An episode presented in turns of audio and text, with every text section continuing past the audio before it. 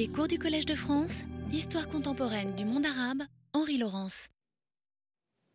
Bien, bienvenue pour euh, cette nouvelle année universitaire qui commence donc en plein milieu du mois de novembre, euh, toujours dans le cadre de cet interminable feuilleton, ce qui me laisse supposer que si j'ai un jour des successeurs au Collège de France, ils pourront continuer euh, dans cette euh, aventure.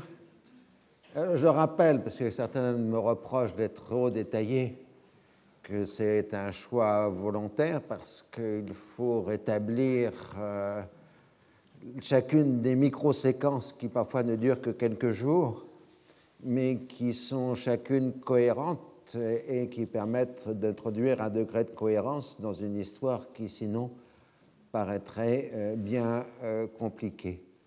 Évidemment, ce recours euh, à une chronologie fine pose le problème, disons, des choses plus structurées, des structures plus longues. Donc, à certains moments, je suis obligé de renvoyer à des phénomènes de durée un peu plus grande que quelques semaines mais néanmoins, c'est l'originalité de la démarche qui fait qu'en effet, euh, nous sommes contraints à passer à une chronique de type analytique, c'est-à-dire pratiquement au jour par jour. Euh, et c'est d'ailleurs la méthode qui a été utilisée pour rédiger euh, ce cours.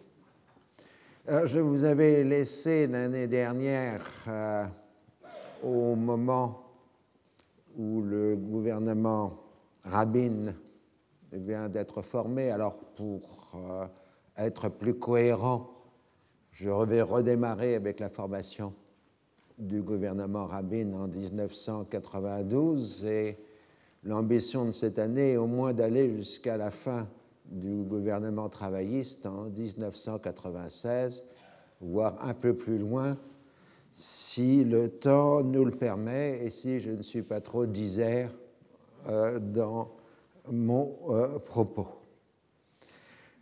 Alors j'avais commencé ce chapitre euh, par deux citations qui donnent bien les problématiques du processus de paix.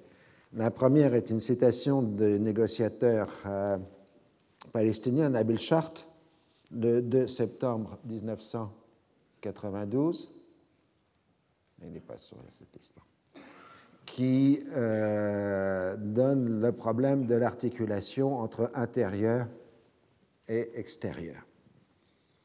Il est clair que les Palestiniens des territoires occupés ont certaines aspirations, des demandes et des besoins différents des nôtres nos réalités sont quand même différentes. Nos frères sous l'occupation sont quotidiennement confrontés à l'occupation sous deux aspects les plus laids violation des droits de l'homme et oppression politique d'une part, colonisation et perte constante de la terre d'autre part. Telles sont les menaces que les Palestiniens de l'intérieur veulent voir abolies. Cela ne les empêche pas de subir avec leurs frères de l'extérieur le poids des duretés économiques. Maintenant, si l'on se penche sur le cas des Palestiniens exilés, la requête la plus urgente est celle de la reconquête de leur identité politique pour exercer leur droit au retour vers un territoire sauvegardé, vers un pays, le leur, qui leur fournira protection et reconnaissance. Voici très schématiquement énoncés les besoins les plus pressants des Palestiniens de l'intérieur et de l'extérieur. Cela dit, j'ajoute qu'ils partagent par-dessus tout un même engagement national quant à l'aspiration à établir un État souverain et indépendant et à réaliser les retrouvailles de l'ensemble des fractions de leur peuple. Souvent, lorsqu'ils étaient confrontés à des situations où il leur fallait choisir entre la réalisation d'un objectif catégoriel et leurs aspirations nationales globales, les Palestiniens à l'intérieur ou à l'extérieur ont systématiquement donné la priorité à l'objectif national. C'est pourquoi il faut bien souligner aussi que c'est un peu simplifier les choses que de dire que l'intérieur veut seulement en finir avec l'occupation et l'extérieur seulement réaliser son droit au retour, si nous faisons ces distinctions, c'est simplement pour souligner les aspects saillants de l'une et de l'autre des situations palestiniennes. Ce qui prédomine est l'engagement patriotique global. Et la seconde citation, du 30 juin 1993, est de Rabin, et elle a un écho particulier euh, aujourd'hui. La question fondamentale est de savoir si l'on peut conclure une vraie paix avec un pays arabe, sachant que certains d'entre eux sont instables par nature et qu'on ne sait jamais avec certitude si tel ou tel régime respectera les engagements pris par son prédécesseur. Certains pensent que dans ces conditions, il est inutile de négocier. Je ne suis pas d'accord avec cette approche. Israël ne peut pas s'attendre, ne peut pas attendre que la démocratie s'installe dans tous les pays arabes, parce qu'alors il n'y aurait pas de paix possible avant des décennies. Nous devons donc négocier maintenant avec à chaque fois deux soucis majeurs en tête. D'abord s'assurer que la paix débouche sur les contacts fréquents entre les peuples concernés, car c'est le seul moyen de mettre à bas les animosités, les préjugés mutuels, il faut donc qu'un traité se traduise par des frontières ouvertes avec liberté de circulation, échange d'ambassadeurs, etc. Ensuite, nous devons toujours conserver une marge de sécurité. Alors évidemment, ces positions-là sont optimistes, aussi bien dans l'un ou dans l'autre discours, euh, car il y a bien des contradictions entre l'intérieur et l'extérieur dans le dossier palestinien. Et de même, euh, savoir si la démocratie favorise la paix est toujours un débat extrêmement ouvert. Certains journalistes éditorialistes américains prétendent que des pays démocratiques ne se font jamais la guerre. Ils traduisent ça aussi de façon plus simplette en disant que deux pays où un McDonald's est installé ne se font pas la guerre. Euh, ce qui en tout cas a été démontré à tort, euh, puisque le Liban a des McDonald's, l'Israël a des McDonald's, donc il y a eu quand même des combats entre les deux pays. Et puis l'autre problème est de savoir si liberté de circulation et sécurité sont compatibles. Et ça, c'est un sujet qui reste plus que largement ouvert. Donc la victoire travailliste du 23 juin 1992 est nette. Le parti passe de 40 à 44 sièges, tandis que le Likoud décline de 39 à 32. Le Meretz, qui est le parti plus à gauche et plus pacifiste, a 12 sièges et les listes arabes 5. Les partis religieux conservent leur rôle essentiel pour obtenir une majorité des 120 membres de la Knesset. La défaite du Likoud est liée à la mauvaise conjoncture économique. Les immigrants particulièrement exposés au chômage et aux emplois à bas salaire ont été sensibles aux arguments des travaillistes qui avançaient qu'il fallait privilégier l'économie intérieure sur la colonisation. La division à l'intérieur de la droite israélienne a aussi joué, en particulier les tensions entre euh, David Levy, le chef de l'Al-Sefarad du Likoud, et Itzhak Shamir. Même si Shamir a été obligé au dernier moment à d'importantes concessions. Cela dit, la personnalité d'Itzhak Rabin a joué un rôle essentiel. Il s'est posé euh, comme étant Monsieur Sécurité et en même temps l'homme de paix. Autrement dit, euh, le slogan, l'image de projection d'Itzhak Rabin, c'est paix et sécurité ou sécurité et paix. Et il apparaît comme le seul capable d'assurer ces deux objectifs fondamentaux. Son passé de militaire est garant de la défense euh, d'Israël. En revanche, Shamir euh, n'était pas du tout crédible sur la question euh, de la paix.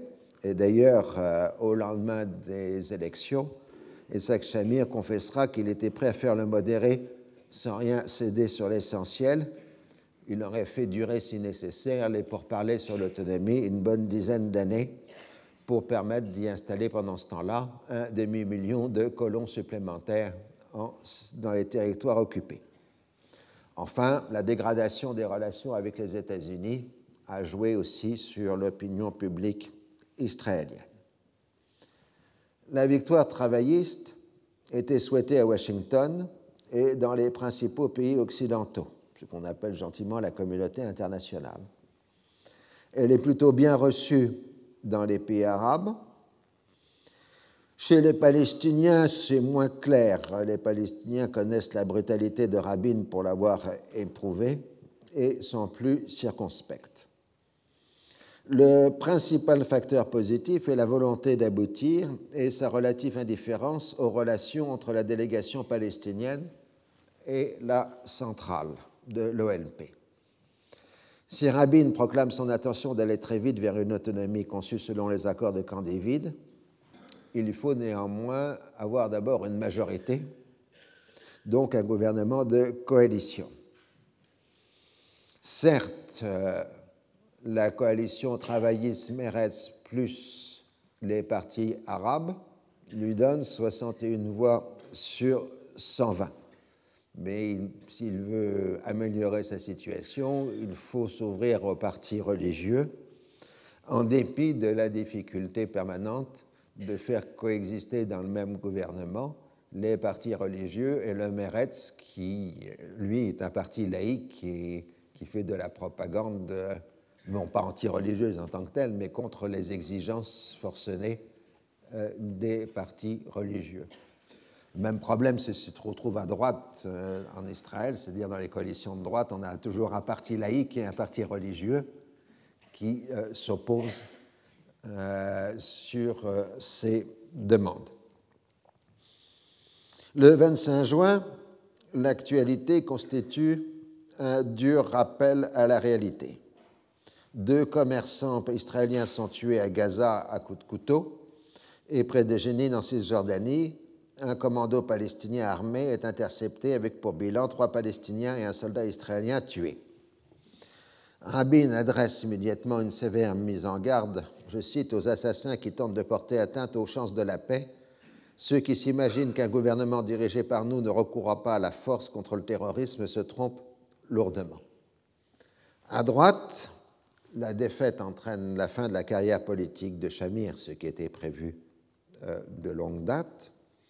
Plus surprenant est aussi le départ de la vie politique de Moshe Arens, qui était considéré comme son dauphin euh, politique.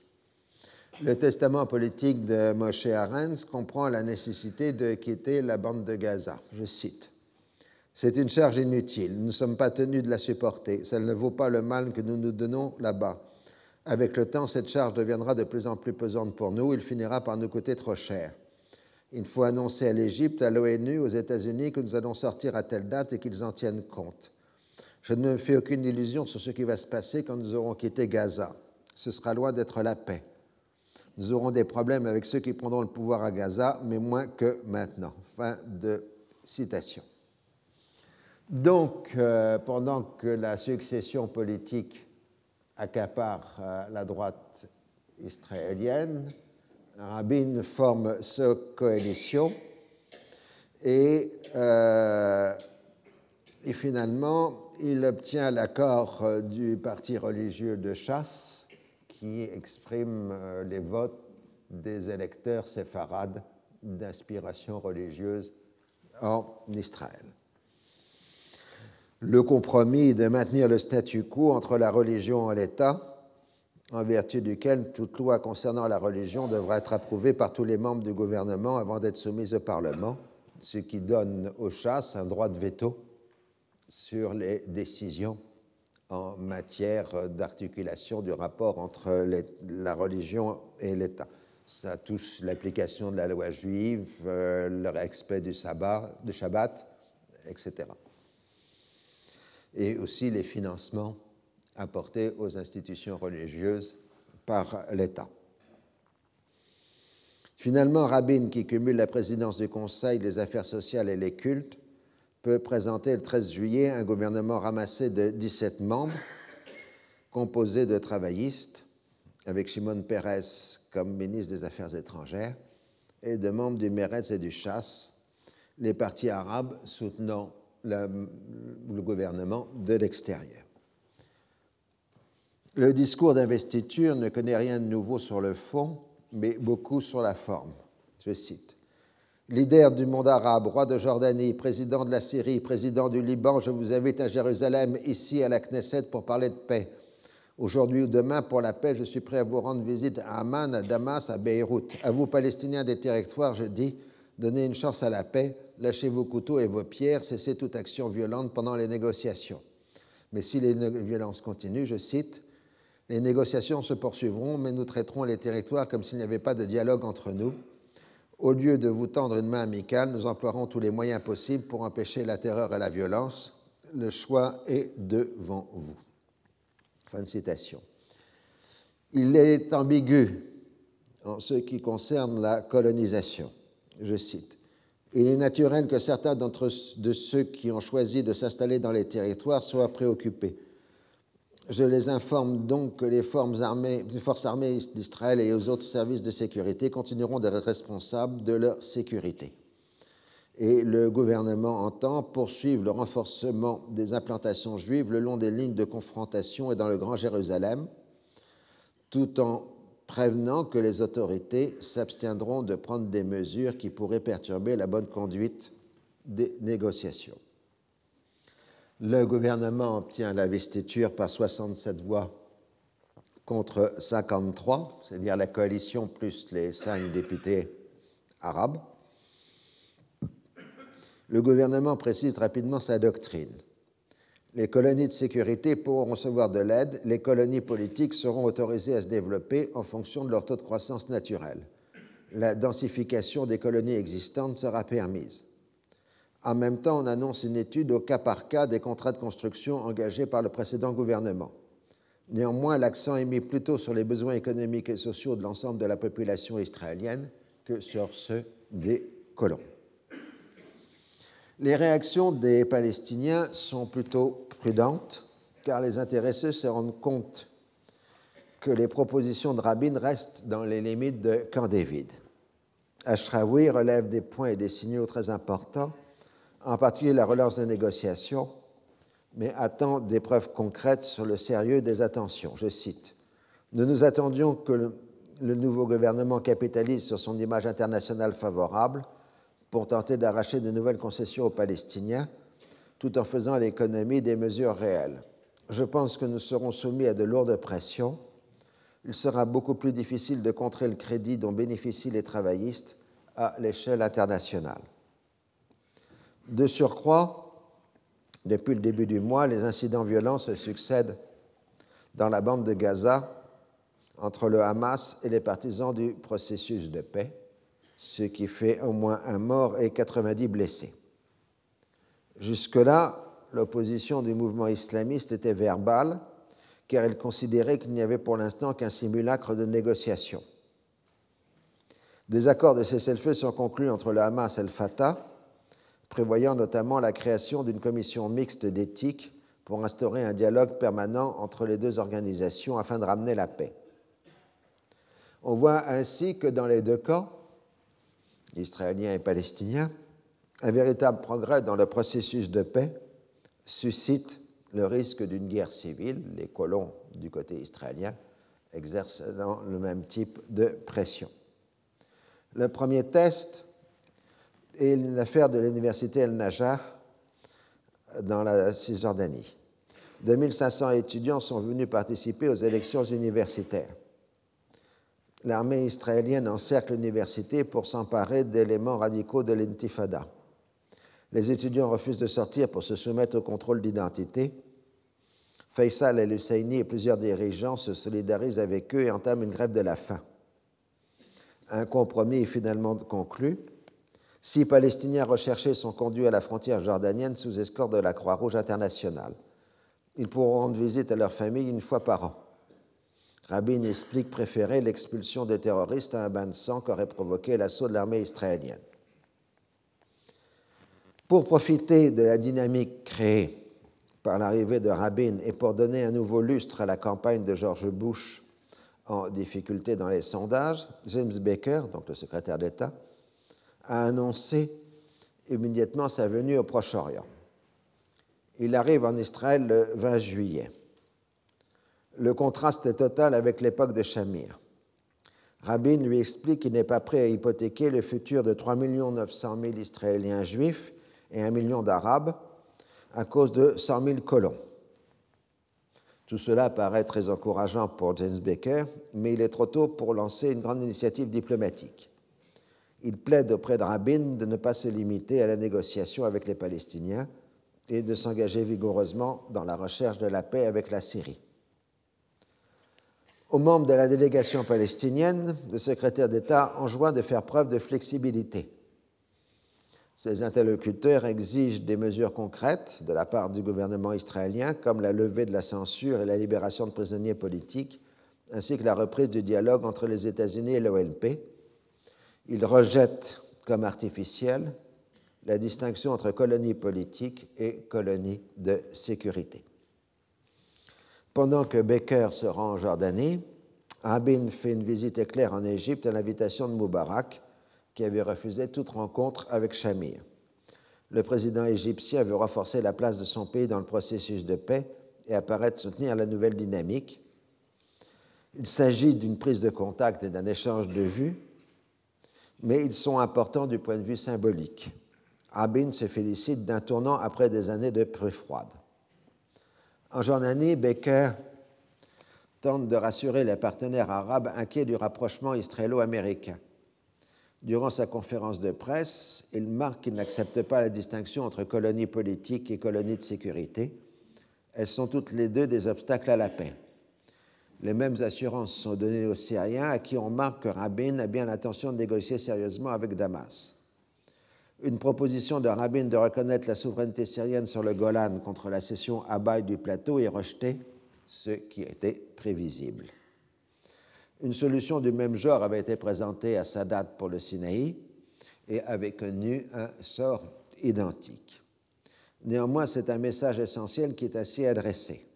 Rabin est prêt à abandonner les positions maximalistes de Shamir en matière de souveraineté. Le secrétaire d'État sait que son ami George Bush voudrait qu'il quitte le département d'État pour prendre la direction de la campagne électorale. Cette perspective ne lui plaît guère, mais seul un grand événement diplomatique lui permettrait de conserver ses fonctions.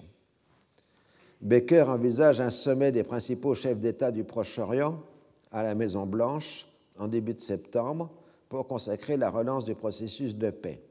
Il serait évidemment un impact très favorable pour la campagne électorale américaine qui est en cours, puisque c'est 1992, c'est une année bissextile.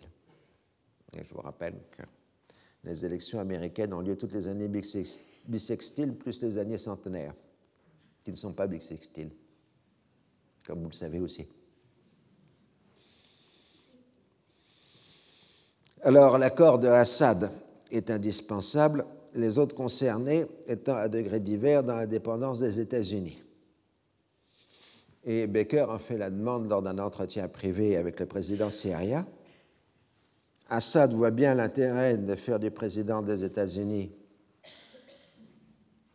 un obligé euh, de, obligé du président syrien,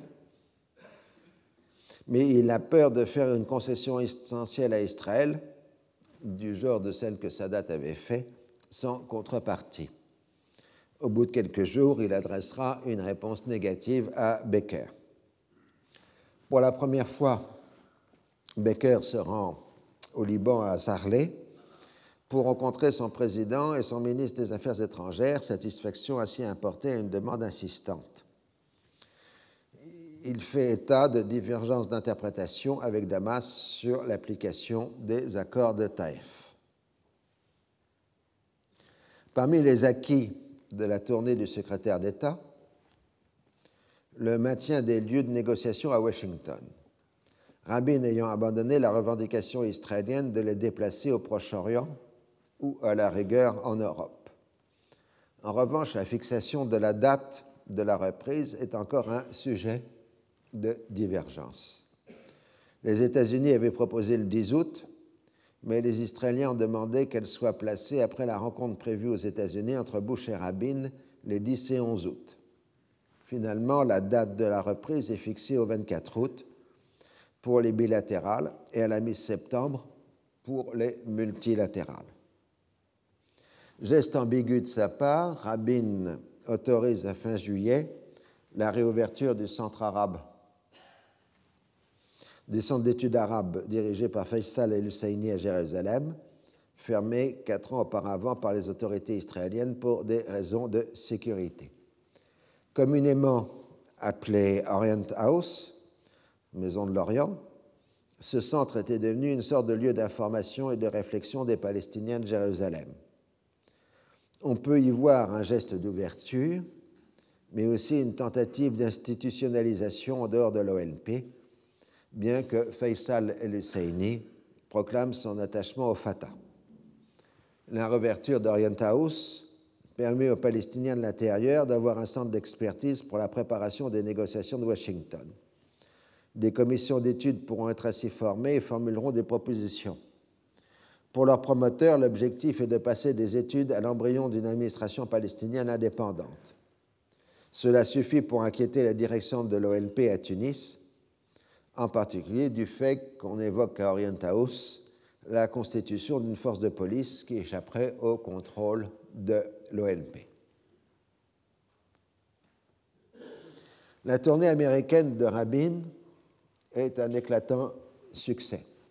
vous voyez Rabin et George Bush père dans leur maison de campagne, puisque la réunion a lieu dans la résidence familiale des Bush.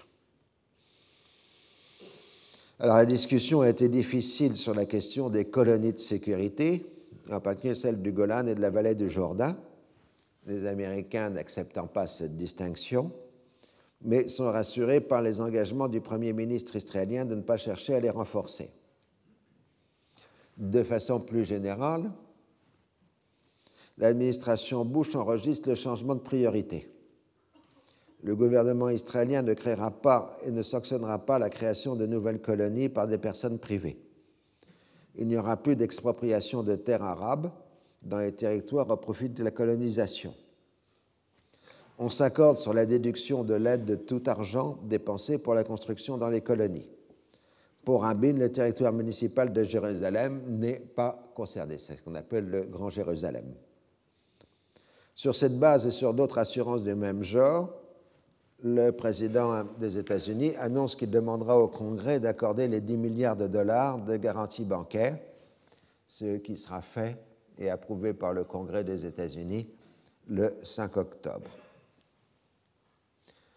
Il est vrai que l'administration Bush, en pleine difficulté électorale, ne peut plus se permettre un bras de fer avec Israël. Les assurances verbales de Rabin paraît satisfaisante, voire même inespérée.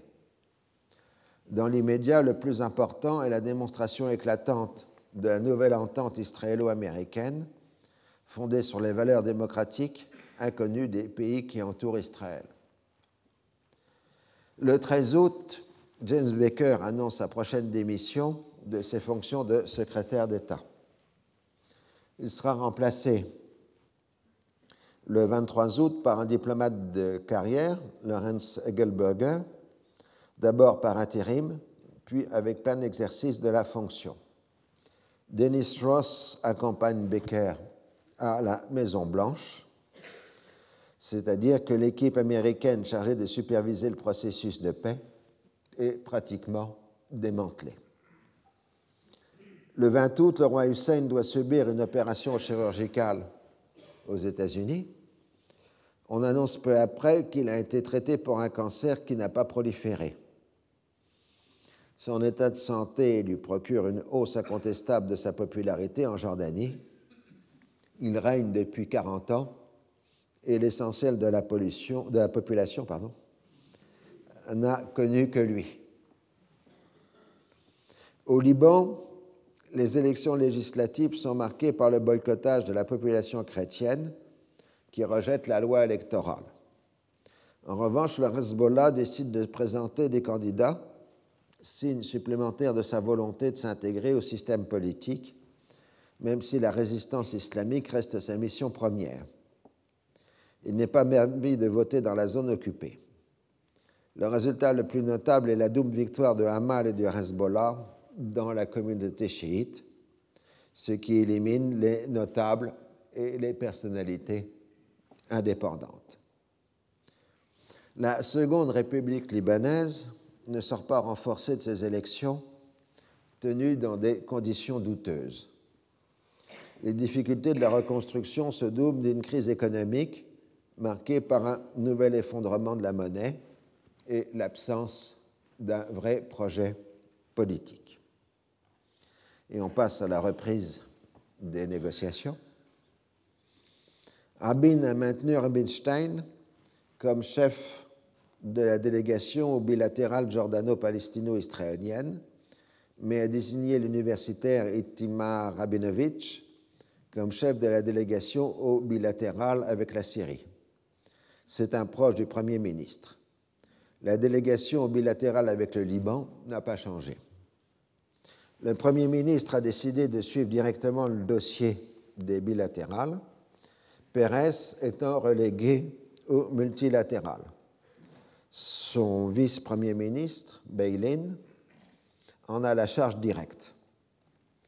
Pérez accepte cette humiliation et quoique se sentant exilé à l'intérieur du gouvernement, il se console en disant qu'il prépare l'avenir en lançant des projets grandioses de développement régional financés par l'Europe, le Japon et les pays du Golfe. La vision de Pérez est interprétée dans les pays arabes comme la volonté de créer une hégémonie économique israélienne parallèle à son hégémonie militaire. Je me rappelle à l'époque, j'avais participé à un programme d'études sur l'économie de la paix au Proche-Orient. C'était un programme international avec beaucoup d'économistes arabes. Et pratiquement tous nos partenaires arabes euh, dans ce programme avaient manifesté des inquiétudes devant les projets économiques israéliens d'hégémonie, disait-il, euh, sur euh, l'ensemble euh, de la région. D'ailleurs, pour ceux qui sont curieux, ce, ce, programme a été publié sous le nom L'économie de la paix au Proche-Orient en 1993 ou 1994, je ne sais plus l'éditeur.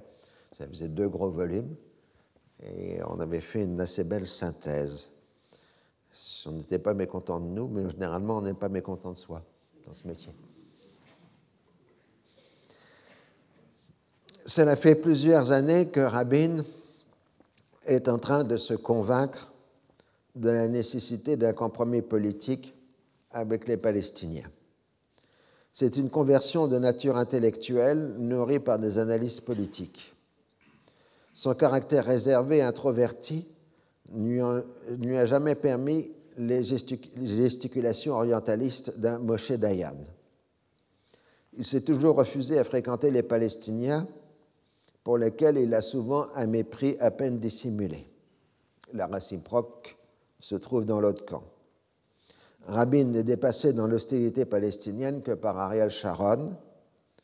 Pour les Palestiniens, c'est l'homme des expulsions de population de 1948 des massacres de prisonniers en 1967, de la poigne de fer au Liban et de briser les os de la répression de l'intifada. Rabin se montre particulièrement optimiste dans ses déclarations à la presse. Le 1er décembre 1992, dit-il, serait la date butoir pour trouver un accord avec les Palestiniens sur les modalités de ces élections et celle du 1er février 1993 pour déterminer les sphères d'activité qui pourront être régies par les Palestiniens dans le cadre de l'autonomie et dont serait exclue en tout état de cause la sécurité et la responsabilité sur les colonies israéliennes. La nouvelle session des négociations bilatérales à Washington commence le 24 août pour durer jusqu'au 23 septembre avec des interruptions. Rabin a fait le geste de libérer plusieurs centaines de prisonniers politiques ayant purgé les deux tiers de leur peine et de lever les ordres de bannissement édictés au début de l'année. En revanche, le maintien de Rubinstein est très mal perçu par les Palestiniens. Toutes les parties arabes sont inquiets du rapprochement israélo-américain et n'attendent rien des positifs des États-Unis pour la durée de la campagne électorale. La nouveauté réside dans les positions israéliennes. Au début de la session, les Israéliens remettent un épais document de travail détaillant les conditions de transfert des compétences administratives dans une quinzaine de secteurs d'activité. La principale évolution israélienne concerne l'acceptation d'élections générales dans les territoires, mais elles ne doivent désigner qu'un conseil administratif de 15 membres et non l'Assemblée législative de 180 membres demandée par les Palestiniens. On est toujours dans l'opposition entre ce que proposent les Palestiniens, qui est le Palestinian Interim Self-Government Authority, ou PISGA, et ce que proposent les Israéliens, qui est Interim Self-Government Arrangements, ou ISGA. donc, dans le jargon des diplomates, on parle de PISGA et ISGA. Les Palestiniens rappellent les dures réalités de la poursuite de la colonisation, l'existence de 13 000 prisonniers politiques, et la nécessité d'intégrer Jérusalem dans la négociation. Ils veulent faire du respect des droits de l'homme un sujet de discussion. Ils examinent en détail les propositions israéliennes pour se rendre compte que toute décision palestinienne devra avoir l'aval des autorités d'occupation. C'est toujours la même impossibilité d'une autonomie sans souveraineté, qui ne serait qu'un aménagement de l'occupation sans réellement freiner la dépossession.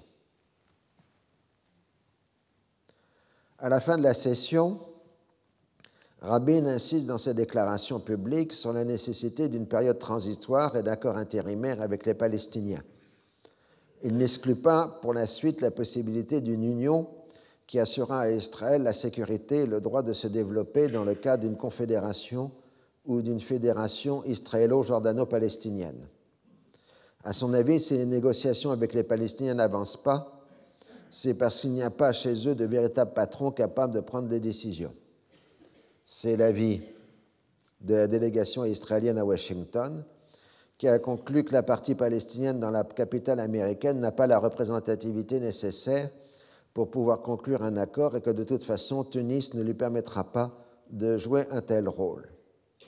Elle s'opposera à tout ce qui n'est pas la constitution d'un État palestinien. Elle ne fera pas de concession sur ce point et n'est conclure n'est pas prête à conclure sur une autre base. L'ambiance est meilleure dans les négociations avec la Jordanie, où l'on discute de la répartition des eaux du bassin hydrographique du Jourdain sur la base du plan Johnston des années 1950.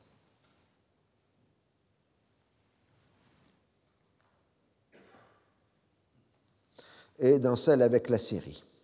Rabinovitch a pour instruction de marquer qu'Israël abandonne la prétention d'échanger la paix contre la paix, de reconnaître l'application de la résolution 242 au Golan, qui pourrait conduire à un retrait au moins partiel des Israéliens.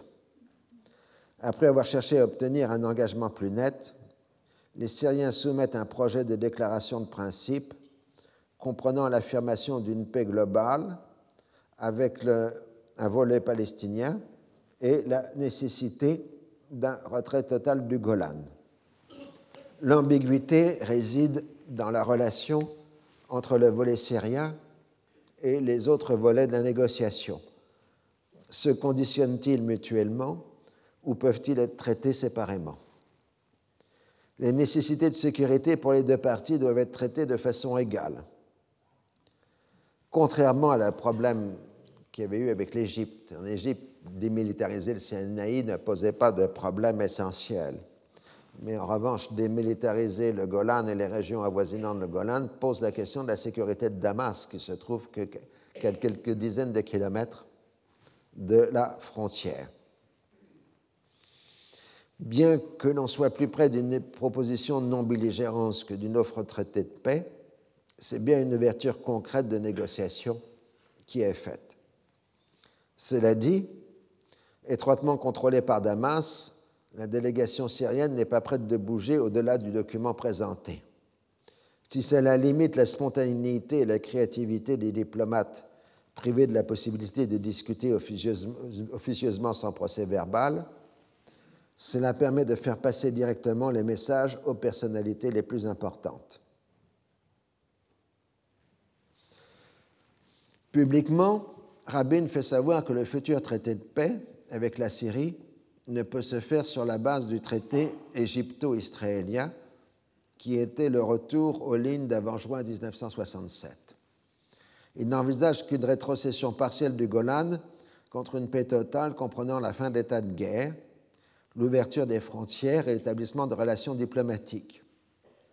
Assad se déclare prêt à faire la paix, mais sur la base d'une récupération totale des territoires perdus en 1967 il reprend l'expression gaulienne de la paix des braves lors d'une réception d'une délégation de Druzes du Golan le 8 septembre 1992. La Syrie ne cédera pas un grain de sable de son territoire national, ni ne fera de concessions sur ses droits.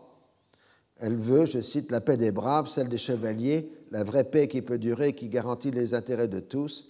Si tous les autres veulent cette paix, elle pourra se réaliser. D'ailleurs, on note dans cette période, les portraits officiels de Hafez al-Assad portent maintenant une double mention héros de la guerre, héros de la paix. Batal al-Ram, Batal al-Salam. Hein, donc on voit qu'on prépare l'opinion publique euh, à la possibilité d'une paix avec Israël. Tout cela inquiète les 12 000 colons israéliens du Golan qui sont d'obédience travailliste et qui s'estiment trahis par leur parti et par leur chef. La droite nationaliste, Sharon en tête, parle de capitulation.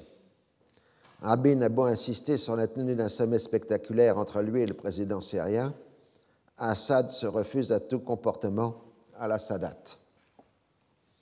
En ce qui concerne le Liban, les Israéliens sont prêts à accepter une plus grande présence administrative de l'État libanais dans la zone de sécurité, ce qui est totalement inacceptable pour les Libanais, puisque ça signifie le maintien de l'occupation israélienne.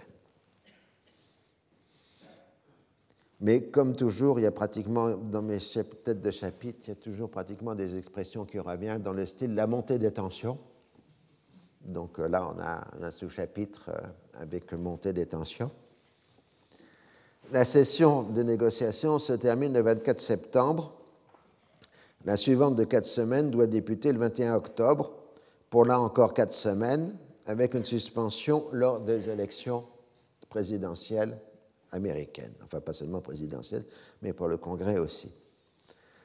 De l'avis général, même si on a peu progressé sur le fond, l'amélioration de l'ambiance constitue une avancée considérable.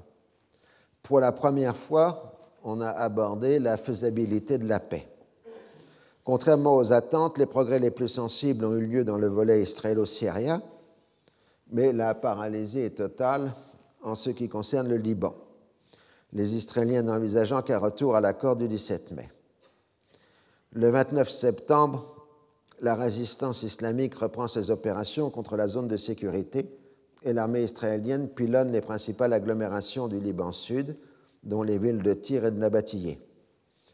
Au début d'octobre, le Hezbollah reprend ses opérations contre l'armée du Liban Sud, l'ALS, qui est la milice levée par Israël dans cette région.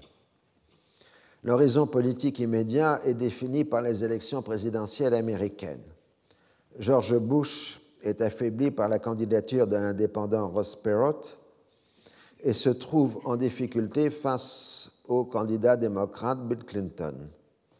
Le 8 octobre, le gouvernement israélien fait un geste en acceptant que des Palestiniens de l'extérieur soient admis dans les cinq commissions de négociation multilatérales à condition qu'il ne soit pas membre du Conseil national palestinien ou enregistré à Jérusalem-Est, et que la question du droit au retour ne soit pas évoquée. Cela met fin au boycott israélien des commissions sur les réfugiés et sur le développement économique multilatéral.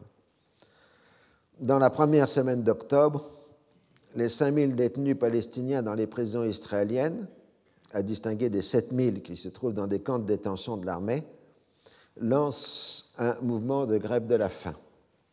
Ils se plaignent de brutalité de la part des gardiens, du surpeuplement des cellules, de l'usage croissant des mesures d'isolement, de la médiocre qualité des soins de santé et d'hygiène, de la diminution des rations alimentaires et du manque d'exercice physique. Pour l'administration pénitentiaire, il n'y a pas eu récemment de détérioration de leurs conditions de vie. Cette, grève est organisée par des éléments extrémistes palestiniens à des fins politiques et n'a rien à voir avec les conditions de détention. La classe politique palestinienne se solidarise avec les détenus. Les manifestations reprennent dans les territoires occupés et on évoque un second souffle de l'intifada. Après des affrontements particulièrement violents les 10 et 11 octobre, les détenus suspendent leur mouvement. Rabin est particulièrement conscient de la popularité de la cause. Il rappelle à la télévision israélienne que 80 000 Palestiniens ont été arrêtés depuis le début de l'intifada. Je cite, Voilà qui explique quel a été ou non organisé le succès de la mobilisation populaire. Il souligne que chaque famille palestinienne a eu au moins l'un de ses proches en prison à un moment ou à un autre. Certaines statistiques disent pour la bande de Gaza euh, depuis 1967 jusqu'à la date qui nous intéresse, donc 1992, un tiers de la population masculine adulte est passé un moment ou un autre dans une prison israélienne. Hein, donc ça donne la dimension de ce que représente la question euh, des prisonniers. Alors, les Israéliens ont fait, enfin, l'administration pénitentiaire a fait un certain nombre de concessions sans céder sur les questions de sécurité. Mais la tension demeure très forte. Un détenu meurt à la suite de la grève, de la faim, et un Israélien est assassiné près de Jénine. Des autocars israéliens sont lapidés et en représailles, les colons multiplient des actes de vandalisme dans les villages arabes de Cisjordanie. Le 17 octobre, une Israélienne est tuée et cinq autres Israéliens sont blessés, dont un grièvement, par un engin explosif lancé contre un bus à proximité de Ramallah en Cisjordanie. Abin critique ce qu'il qualifie d'incapacité des dirigeants palestiniens à répondre aux propositions pragmatiques qui leur sont faites. Hanan Ashraoui lui répond, tout en déplorant toute perte de vie humaine, que ces événements illustrent à nouveau l'urgence de mettre fin à l'occupation et de parvenir à un règlement de paix. Dans un entretien au Monde, journal Le Monde français, le 21 octobre 1992, Rabin martèle ses positions les Palestiniens doivent comprendre qu'ils n'obtiendront rien par la violence, l'hostilité, la guerre ou la terreur. La solution est à la table des négociations. On répondra à la violence par la force. Il faut s'attaquer aux problèmes fondamentaux. Je cite. C'est exactement ce que nous attendons de la délégation palestinienne aux négociations de paix, qu'elle négocie les questions fondamentales au lieu de concentrer tous ses efforts sur les signes et les gestes. Tout ce qu'elle réclame, cette délégation, c'est la création d'un sous-comité sur les droits de l'homme dans les territoires. Les délégués veulent s'attaquer sans cesse aux symptômes du problème. Ils ne sont pas encore prêts à discuter de la solution.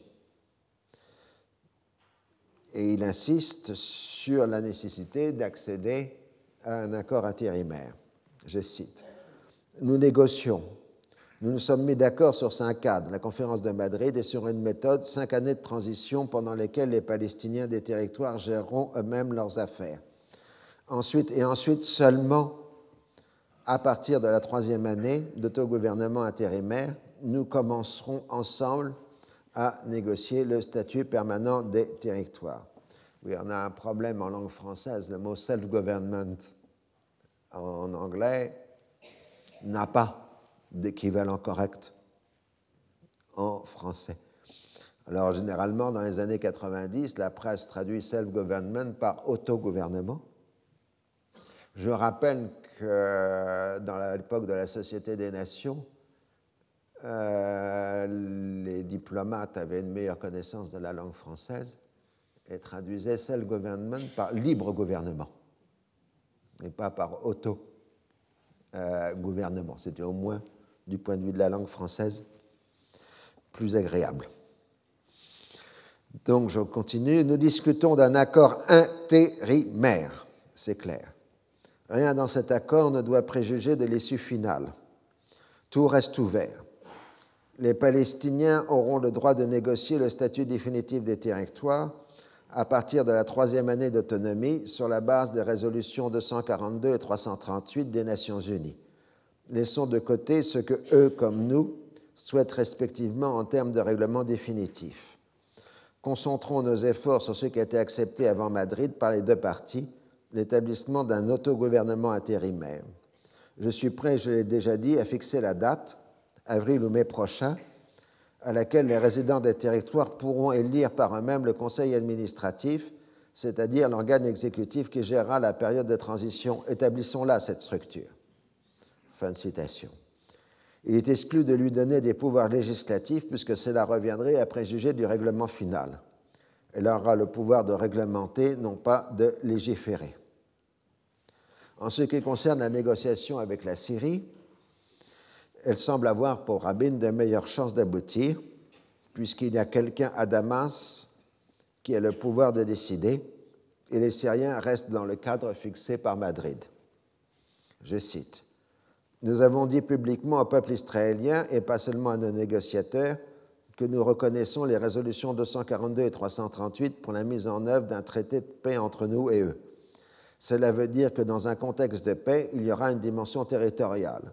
Simplement, je n'entrerai pas dans le détail avant d'être sûr que les Syriens envisagent une paix réelle avec frontières ouvertes, liberté de mouvement pour les hommes et les marchandises, relations diplomatiques avec ambassades ouvertes, etc.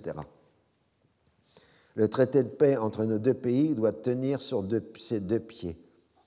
Il ne doit pas être influencé ou conditionné par ce que les négociations avec les autres délégations produisent ou ne produisent pas. Fin de citation toute l'ambiguïté de la politique de Rabin en matière de répression se retrouve dans l'affaire du dynamitage des maisons palestiniennes comme sanction collective après les attentats. Le gouvernement Rabin a annoncé l'abandon de cette pratique, mais moins d'un mois après la proclamation, les soldats du nouveau gouvernement inaugurent une nouvelle méthode, la destruction au missile anti-char de logements simplement susceptibles d'abriter des terroristes recherchés par le Shin Bet. Donc on dynamite plus, on utilise des missiles. Mais c'est donc euh, ambigu. Septième session des négociations, qui s'ouvre le 21 octobre sans grande manifestation d'optimisme de la part des intéressés alors que les 100 premiers jours du gouvernement Rabin se terminent. C'est toujours sur le volet israélo-syrien qu'il y a plus de progrès. La délégation israélienne évoque maintenant un retrait du Golan sans spécifier la dimension. Elle veut obtenir préalablement des assurances sur la nature de la paix et sur l'absence de liaison avec le volet palestinien. Les Syriens renvoient la question de la normalisation au multilatéral qu'ils boycottent pour l'instant la question du droit au retour des réfugiés palestiniens se profile, ce qui est inacceptable pour la partie israélienne. Au-delà de l'enjeu, au-delà l'enjeu est de savoir si on va vers une paix séparée ou vers une paix globale. La négociation de Washington est accompagnée d'une diplomatie publique composée de déclarations de Rabin et de Assad. Le premier définit sa position par la formule L'ampleur du retrait reproduira l'ampleur de la paix, ce qui laisse ouvert la possibilité d'une paix totale. Le second insiste sur son engagement pour une paix des braves, qui implique la récupération de la totalité des territoires perdus en 1967. Les Syriens répondent à la formule de Rabin par celle d'un retrait total contre une paix totale, mais répugnent à aborder ce second volet sans avoir obtenu au préalable des assurances complètes sur le premier. On est plutôt dans l'impasse en ce qui concerne les autres volets, à l'exception du dossier jordanien. Dans ce dernier cas, on progresse de façon pragmatique vers un éventuel traité de paix. Un ordre du jour, comme un agenda, élaboré par les deux parties. Là encore, la question se pose si on peut arriver à un accord séparé jordano-israélien ou si l'on doit le conditionner à un accord global. On reste dans l'ambiguïté constructive avec une formule du genre signature d'un traité de paix entre les deux pays et l'obtention d'un accord de paix global au Moyen-Orient. Les deux points les plus importants sont le principe de quota d'utilisation des eaux de Jourdain et celui d'un accord sur un tracé clair des frontières internationales entre Israël et la Jordanie en se référant aux frontières du mandat britannique, sans porter atteinte à la situation des territoires se trouvant actuellement sous administration militaire israélienne. Ça, c'est le vocabulaire diplomatique pour ne pas dire territoire occupé. Les Israéliens ont ainsi obtenu que l'on ne parle pas de territoire occupé et les Jordaniens qu'on n'évoque pas des frontières sûres, selon le jargon de la 242. Au Liban, le 24 octobre 1992, Rafik Hariri est investi comme Premier ministre. C'est un tournant majeur dans l'histoire de la Seconde République libanaise. Le programme de ce milliardaire en dollars est la reconstruction économique du pays et il suscite beaucoup d'espoir. Mais le 25 octobre, un attentat du Hezbollah tue cinq soldats israéliens dans la zone de sécurité. Le même jour, à Hébron, un soldat israélien est tué dans un attentat attribué à des islamistes. Cela met en difficulté le gouvernement Rabin qui entreprend en représailles le pilonnage de plusieurs localités du Liban Sud, mais il n'est pas question d'une confrontation militaire avec la Syrie. Alors nous allons faire, parce que vous l'avez bien mérité, la pause traditionnelle de cinq minutes. Donc, euh, je vous avais laissé la fois précédente sur euh, la suspension des négociations le 29 octobre en raison de des élections présidentielles américaines qui ont lieu cette année-là, le 3 novembre. Mais en parallèle, s'est ouvert à Paris la deuxième session des négociations multilatérales sur le développement économique régional, cette fois en présence des Israéliens. En dépit des avertissements de certains économistes marquant que l'économie israélienne ne peut trouver de débouchés importants au Moyen-Orient en raison du type de production concerné et de la concurrence des grands pays industrialisés sur ces marchés, l'équipe de Shimon Peres est arrivée avec de grands projets de développement tout en sachant que la priorité est d'obtenir la fin du boycott arabe dit primaire, c'est-à-dire boycott des produits israéliens, et surtout secondaire, sociétés qui investissent avec Israël, et tertiaire, sociétés qui commercent avec Israël. Un compromis est trouvé en ce qui concerne la délégation palestinienne. Son chef est bien membre du CNP, du Conseil national palestinien, mais se trouve souffrant ce qui permet de le remplacer par son second, lui-même non membre de l'Assemblée palestinienne. Les délégations arabes expriment immédiatement leur méfiance en ce qui concerne les ambitieuses propositions israéliennes. Il est prématuré d'envisager des mesures de normalisation économique avant tout progrès sérieux dans les bilatérales. Il en résulte que les deux jours de discussion sont surtout marqués par des propositions de participants non engagés dans le conflit, qui se distribuent les secteurs à gérer et à animer. Le tourisme pour le Japon, le transport et les communications pour la France, la formation professionnelle pour les États-Unis, les banques de données du développement pour le Canada, l'énergie et les réseaux pour l'Union européenne, l'agriculture pour l'Espagne, les marchés financiers pour la Grande-Bretagne, le commerce pour l'Allemagne, les institutions, secteurs et principes pour l'Égypte. Le 3 novembre 1992, Bill Clinton remporte les élections présidentielles américaines. En Israël, la majorité de la population se félicite de la défaite de l'ami des Arabes qu'aurait été George Bush. C'est surtout la droite israélienne qui applaudit. On est ainsi dans une situation à franc renversé. La gauche israélienne, Rabin le premier, était pour le candidat républicain et la droite pour le démocrate. La défaite de George Bush est suffisamment large, 43% à Ben Clinton contre 38% à George Bush et 19% à Ross Perot, pour ne pas l'attribuer à son attitude envers l'État hébreu. Mais il n'en reste pas moins que pour la plus grande partie des commentateurs, son conflit avec le gouvernement Shamir ne lui a pas été profitable.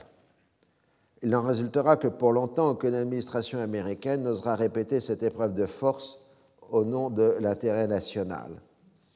En tout cas, en Israël, on se félicite de la défaite de l'ami des Arabes. Shamir se le déclare publiquement Quant à Rabin, républicain de cœur, il s'inquiète du risque de voir la nouvelle administration s'occuper surtout de politique intérieure et d'économie et se désengager des affaires du Moyen-Orient. L'OLP durcit le ton et rejette l'idée d'une autonomie de cinq ans. Elle n'accepte que la constitution immédiate d'un État palestinien. Au Liban Sud, chacun teste ses capacités de dissuasion. Le 8 novembre, un raid israélien fait quatre morts dans les rangs du Hezbollah. La résistance islamique réplique le lendemain par des tirs de Katyusha, de roquettes de Staline, sur la Galilée sans faire de victimes. L'armée israélienne ayant placé en état d'alerte toutes ces agglomérations au voisinage de la frontière et a appelé la population à dormir dans des abris. L'artillerie israélienne bombarde à son tour les localités du Liban Sud à la reprise des négociations à Washington, les deux, deux côtés continuent à s'opposer. Les Libanais exigent un retrait unilatéral de leur territoire et les Israéliens un traité de paix ou un accord de sécurité préalable. La tension demeure forte durant plusieurs jours, mais les parties concernées cherchent à éviter l'escalade. C'est dans ce contexte que le premier gouvernement Hariri reçoit une large investiture. Le roi Hezbollah a voté contre. En dépit des assurances verbales, il existe bien une contradiction majeure entre le projet de développement économique du millionnaire libanais, même du milliardaire on peut le dire, voulant faire du Liban un Singapour, entre guillemets, et celui du Hezbollah d'édifier le Hanoï de la lutte contre Israël. Ça va être la grande discussion au Liban à partir de cette date, jusqu'à aujourd'hui d'ailleurs, le Liban doit-il être Singapour ou Hanoï, souvenir de la guerre euh, du Vietnam À Ottawa, les Israéliens refusent de siéger à la deuxième session des multilatérales sur les réfugiés, prétextant que le représentant palestinien est membre du CNP. On trouve un compromis en excluant temporairement l'intéressé de la centrale palestinienne. Les diplomates sont excellents pour ce genre de procédé. À Washington, le climat est plutôt morose dans l'ensemble des bilatérales. Avec beaucoup de difficultés, on fixe le début de la session suivante pour le 7 décembre. Pérez propose publiquement le 16 novembre un contrôle conjoint israélo-palestinien des terres d'État non exploitées ou se trouvant entre les implantations israéliennes et les localités arabes dans les territoires occupés durant la période intérimaire d'autonomie. Ce serait admettre que l'autonomie a bien un contenu territorial mais en même temps concrétiser la mainmise israélienne sur une bonne part des territoires. Faisal el-Husseini se déclare intéressé, mais la question essentielle est de savoir si un tel accord permettrait aux Palestiniens de limiter ou d'arrêter la colonisation. Dans le cas contraire, il n'a pas de sens pour eux. Déçu par le comportement des Palestiniens qui rejettent le projet d'autonomie, Amin en fait porter la responsabilité sur Arafat, seul obstacle à la conclusion d'un accord.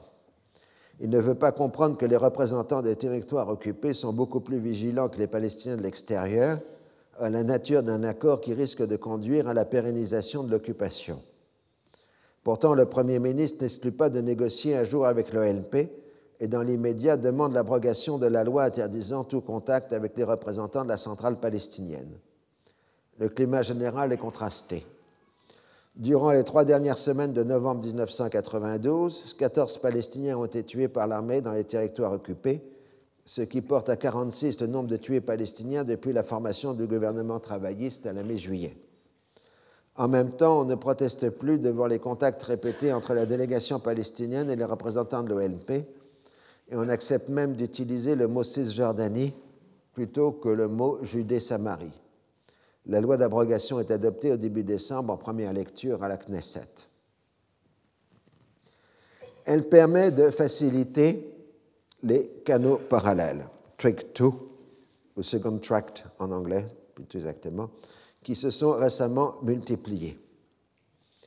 Les plus publics sont des initiatives universitaires occidentales qui étaient déjà autorisées par la loi abrogée dans le contexte de conférences académiques légitimes c'est-à-dire donc des conférences académiques sur la situation au Moyen-Orient, où, comme de par hasard, il y aurait des représentants palestiniens et des représentants israéliens qui se trouveraient là. Elles permettent des échanges d'idées et une meilleure connaissance des positions des deux parties. Des organisations non gouvernementales de divers pays favorisent ce type de rencontres. La direction palestinienne et le gouvernement israélien sont régulièrement informés du contenu de ces entretiens, tout en ayant la possibilité de les désavouer si nécessaire.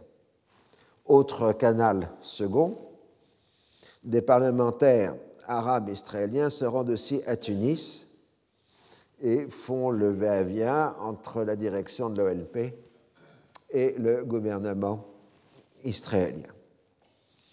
Parmi les idées échangées revient régulièrement celle d'une évacuation israélienne de la bande de Gaza. Pérez se montre publiquement favorable à cette idée, puis fait machine arrière, invoquant le risque de chaos, voire de libanisation qui euh, pourrait se produire en cas de retrait israélien unilatéral. C'est dans ce cadre qu'une des voies parallèles destinées à un grand avenir commence à fonctionner. Au départ, c'est l'initiative de Terje Larsen, directeur de l'Institut norvégien pour les sciences sociales appliquées, le FAFO. Le FAFO est une ONG proche du ministère des Affaires étrangères norvégien. Larsen développe depuis longtemps un fort intérêt pour les affaires moyen-orientales et établit des contacts avec des progressistes israéliens et palestiniens. En mai 1992, Larsen a rencontré Yossi Beilin à Tel Aviv. Les deux hommes conviennent de lancer une voie parallèle, second track, entre Palestiniens et Israéliens. En septembre, le ministère norvégien des Affaires étrangères apporte son soutien à l'initiative. On pense alors à Faisal el-Husseini pour représenter les Palestiniens, mais une ouverture se révèle du côté de Tunis. Mahmoud Abbas, Abu Mazen, a cherché à établir une liaison avec le gouvernement israélien par le biais du ministère égyptien des Affaires étrangères, mais Rabin a refusé. Bellin désigne deux universitaires israéliens intellectuels de gauche pour animer la partie israélienne, Yair Hirschfeld et Ron Pundak. On peut à tout moment les désavouer. Ils font partie des interlocuteurs habituels israéliens des personnalités des territoires occupés. Le 3 décembre se tient à Londres une réunion du comité de direction des négociations multilatérales. Ahmed Corrier, dit Abu Hala, qui est chargé des investissements de l'ONP, y est au titre des discussions sur le développement économique. Ashraoui et Saini lui demandent de rencontrer Hirschfeld, qu'ils connaissent bien. Le Palestinien demande l'autorisation préalable de Tunis pour une entrevue avec celui qu'il considère comme un représentant du gouvernement israélien. La discussion porte sur le dossier politique. Hala est déjà un familier des diplomates norvégiens. Il est favorablement impressionné par l'offre de tenir des conversations secrètement en Norvège. Il fait son rapport à Arafat et à Abu Mazen. Ce dernier l'autorise à continuer le dialogue.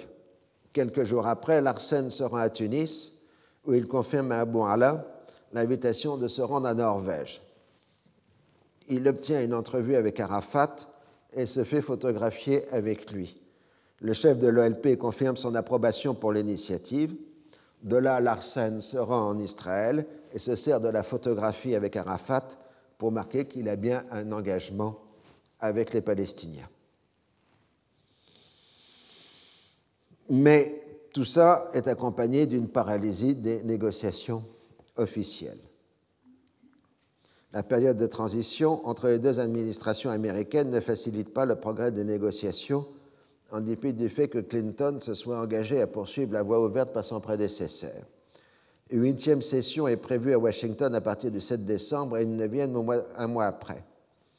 En dépit du refus plusieurs fois exprimé de Assad d'organiser un sommet avec, Assad, avec euh, Rabin, et fort des progrès enregistrés du côté de la Jordanie, la diplomatie israélienne semble vouloir isoler les Palestiniens qui demandent une participation américaine pour débloquer l'impasse les Israéliens annoncent qu'ils ne feront pas de nouvelles propositions lors de cette session et insistent sur l'atmosphère positive des réunions avec les autres délégations arabes. Ils parlent de la possibilité d'arriver rapidement à la rédaction d'un document commun. Rabin évoque sa certitude que l'on arrivera à un accord de paix en 1993, sinon avec toutes les délégations arabes, au moins avec certaines d'entre elles. Le jour même de la reprise des négociations, trois soldats israéliens sont tués dans la bande de Gaza dans un attentat revendiqué par le Hamas. Le territoire est immédiatement mis sous couvre-feu. Le 9 décembre, pour célébrer le cinquième anniversaire de l'Intifada, les délégations arabes suspendent pendant une journée les pourparlers de Washington. Dans les territoires, la grève générale est une réussite. Deux jeunes Palestiniens sont tués par l'armée israélienne à Gaza et en Cisjordanie. La, tension reste forte. Les 11 et 12 décembre, quatre Palestiniens et un Israélien sont tués. Le 13 décembre, un commando du Hamas enlève un garde-frontière israélien en plein territoire israélien et demande contre sa libération la libération du cher Ahmad Yassin, chef du, Hamas, fondateur du Hamas, condamné à perpétuité par les Israéliens. Un autre soldat israélien est tué à Hébron. Rabin se déclare prêt à discuter avec les ravisseurs si on lui fournit la preuve que l'otage est encore vivant. L'armée israélienne ratisse les territoires à la recherche du lieu de détention. Le 15 décembre, on retrouve le corps de l'otage qui a été assassiné à coups de couteau c'est que depuis un certain temps, l'intifada a cessé d'être un mouvement de non-violence et de désobéissance passive. On est en train de basculer vers une insurrection armée. Les mouvements paramilitaires ont pris le dessus, comme les faucons du Fatah et les panthères noires d'obédience Fatah, le groupe de l'Aigle Rouge du FPLP, les combattants des Toits Rouges du FDLP et les brigades Azzedin al-Qassam du Hamas il existe d'autres opuscules de même nature. Ils recrutent largement dans la jeunesse déscolarisée par les mesures de fermeture d'écoles ordonnées par les autorités d'occupation depuis le début de l'intifada. Ces militants de base refusent de suivre les consignes de modération données par les personnalités palestiniennes comme Faisal el-Husseini et l'OLP à Tunis n'a pas les moyens d'imposer sa discipline. La participation populaire au soulèvement diminue et le passage à la lutte armée est autant souhaité que subi. Avec l'interruption des fonds venus du Fatah, ces milices prélèvent sur la population une sorte d'impôt révolutionnaire. Les commerçants et les hommes d'affaires en sont les premières victimes. La militarisation s'en prend particulièrement aux collaborateurs d'Israël. Cette catégorie comprend non seulement les informateurs des services de renseignement israéliens, mais tous ceux qui contribuent à titre divers à l'administration de l'occupation. Toute déviance morale est pourchassée car susceptible d'être exploitée par les occupants. Violation de la morale familiale, prostitution, relations extramaritales, trafic et consommation de drogue, vol, cabriolage et autres délits. Les paramilitaires islamistes et non islamistes imposent ainsi un ordre moral qui, au nom de l'honneur, impose un contrôle strict sur la société. Dans la bande de Gaza, les femmes sont ainsi forcées à porter le voile, même les chrétiennes. Les châtiments sont brutaux et sommaires. Le but est d'assurer la sécurité des combattants en rendant à la société palestinienne impénétrable à l'infiltration israélienne. On peut aussi y reconnaître une forme de revanche populaire sur les notables, la bourgeoisie et les autorités traditionnelles qui subissent cette situation. Les assassinats de collaborateurs et assimilés deviennent plus nombreux. On en a comptabilisé 238 pour l'année 1992 dont 199 pour la bande de Gaza. Ces indications ne sont que des ordres de grandeur. Bien entendu, certaines de ces affaires sont aussi des règlements de compte liés à des rivalités de personnes et de familles, et certains individus trouvent l'occasion de passer à l'extrême violence. Mais l'armée israélienne arme aussi ses collaborateurs qui accompagnent les soldats dans les différentes actions de répression, y compris les assassinats des ciblés. Paradoxalement, la moralisation forcée de la société accompagne cet effondrement de la loi et l'ordre, en particulier dans la bande de Gaza. Rabin est décidé à porter un grand coup pour établir la dissuasion israélienne. 1500 militants ou sympathisants présumés du Hamas sont arrêtés. Il s'agit essentiellement de politiques et de gens travaillant dans le secteur caritatif. Face à la militarisation de l'intifada, le Premier ministre israélien revient à la politique de la force il avait fait sa campagne électorale sur le thème de la paix et de la sécurité. Il était Monsieur Sécurité. Le 16 décembre, En l'absence de Pérez en déplacement à l'étranger, le gouvernement israélien vote à l'unanimité la déportation de 417 activistes au Liban, alors que la totalité des personnes déportées depuis le début de l'intifada se monte à 65. C'est reproduire le pire cauchemar des Palestiniens, l'expulsion, et celui des Libanais, l'installation des Palestiniens. C'est l'idée des militaires et des services de renseignement. La Cour suprême israélienne réunie en urgence approuve cette mesure d'exception contraire aux conventions de Genève. La mesure est présentée par Rabin comme le moyen de préserver le processus de paix. L'expulsion est définie comme temporaire pour une période de deux ans.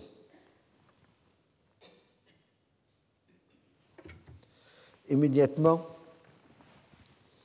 l'armée israélienne ferme l'accès à la zone limitrophe, euh, la libanaise ferme l'accès à la zone limitrophe de la zone de sécurité contrôlée par les Israéliens. Le lendemain 17 septembre, les 417 déportés se trouvent bloqués dans un no man's land entre les positions de l'armée du Liban Sud et celles de l'armée libanaise. Parmi eux, le docteur Mahmoud El-Zahar et Abdelaziz Rantissi, deux proches de Cher Yassine. Bien évidemment, la presse internationale accourt et l'affaire fait grand bruit.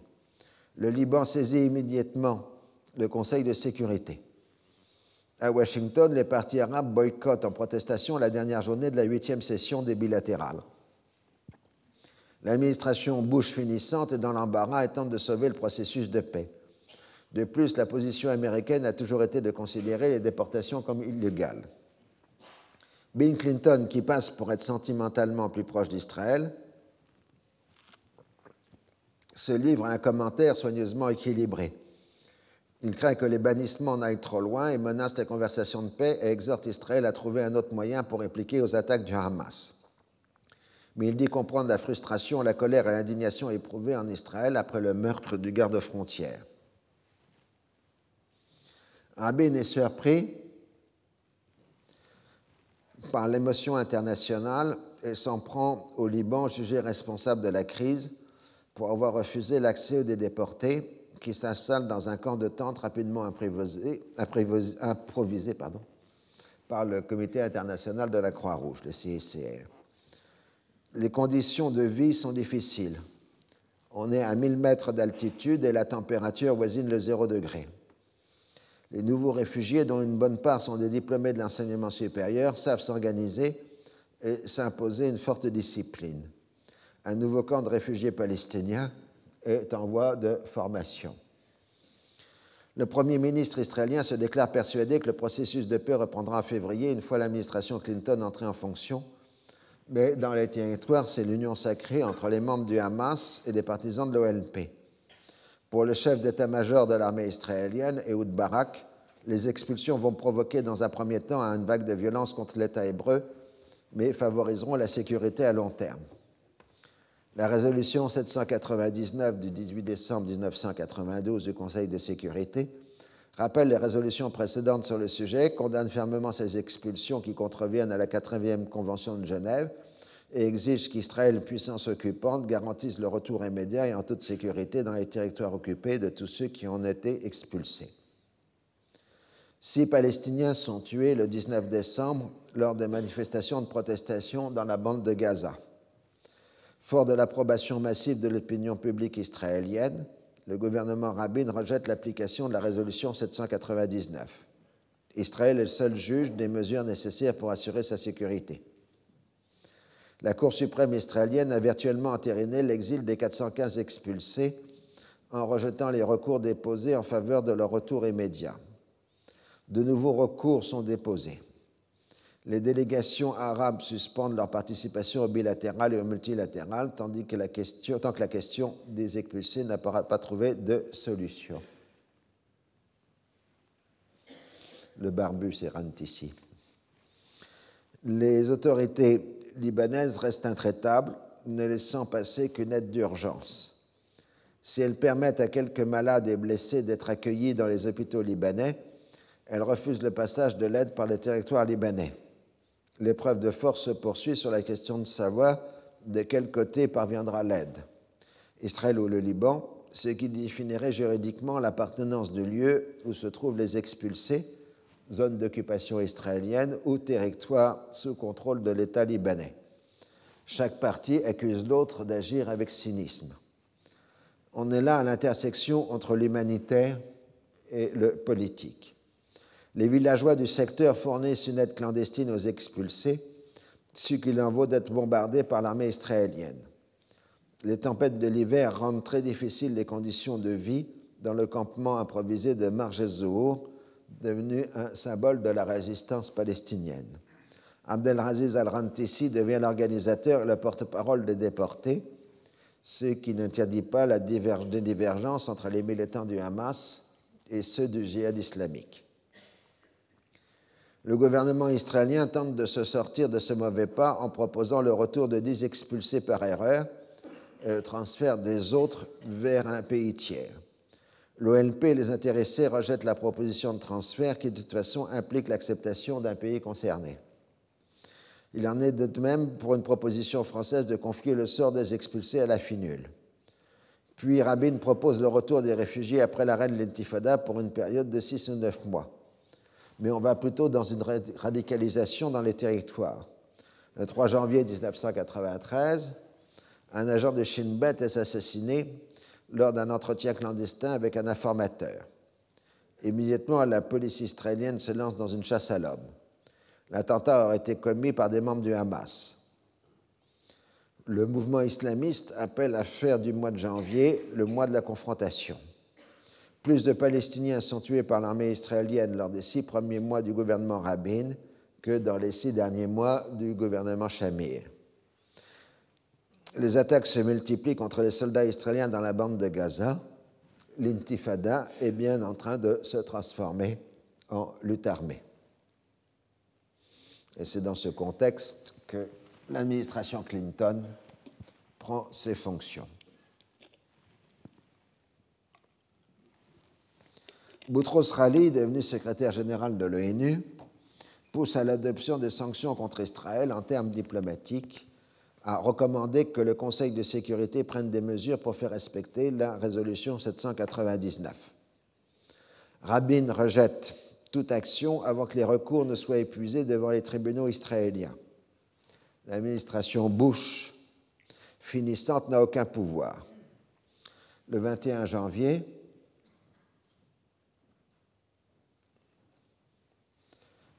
le 21 janvier, l'administration Clinton entre en fonction. Warren Christopher est secrétaire d'État, Anthony Lake, conseiller à la sécurité nationale, Madeleine Albright, ambassadeur à l'ONU avec rang de membre du cabinet. Christopher, juriste de formation, a été l'adjoint de Cyrus Vance, Deputy Secretary of State, sous Carter. Donc Cyrus Vance était secrétaire d'État de Carter, c'est le père du procureur de New York, pour ceux qui voient mais euh, n'a traité du Moyen-Orient que pour, au sujet des affaires iraniennes. Anthony Lake est un ancien diplomate qui a servi au Vietnam.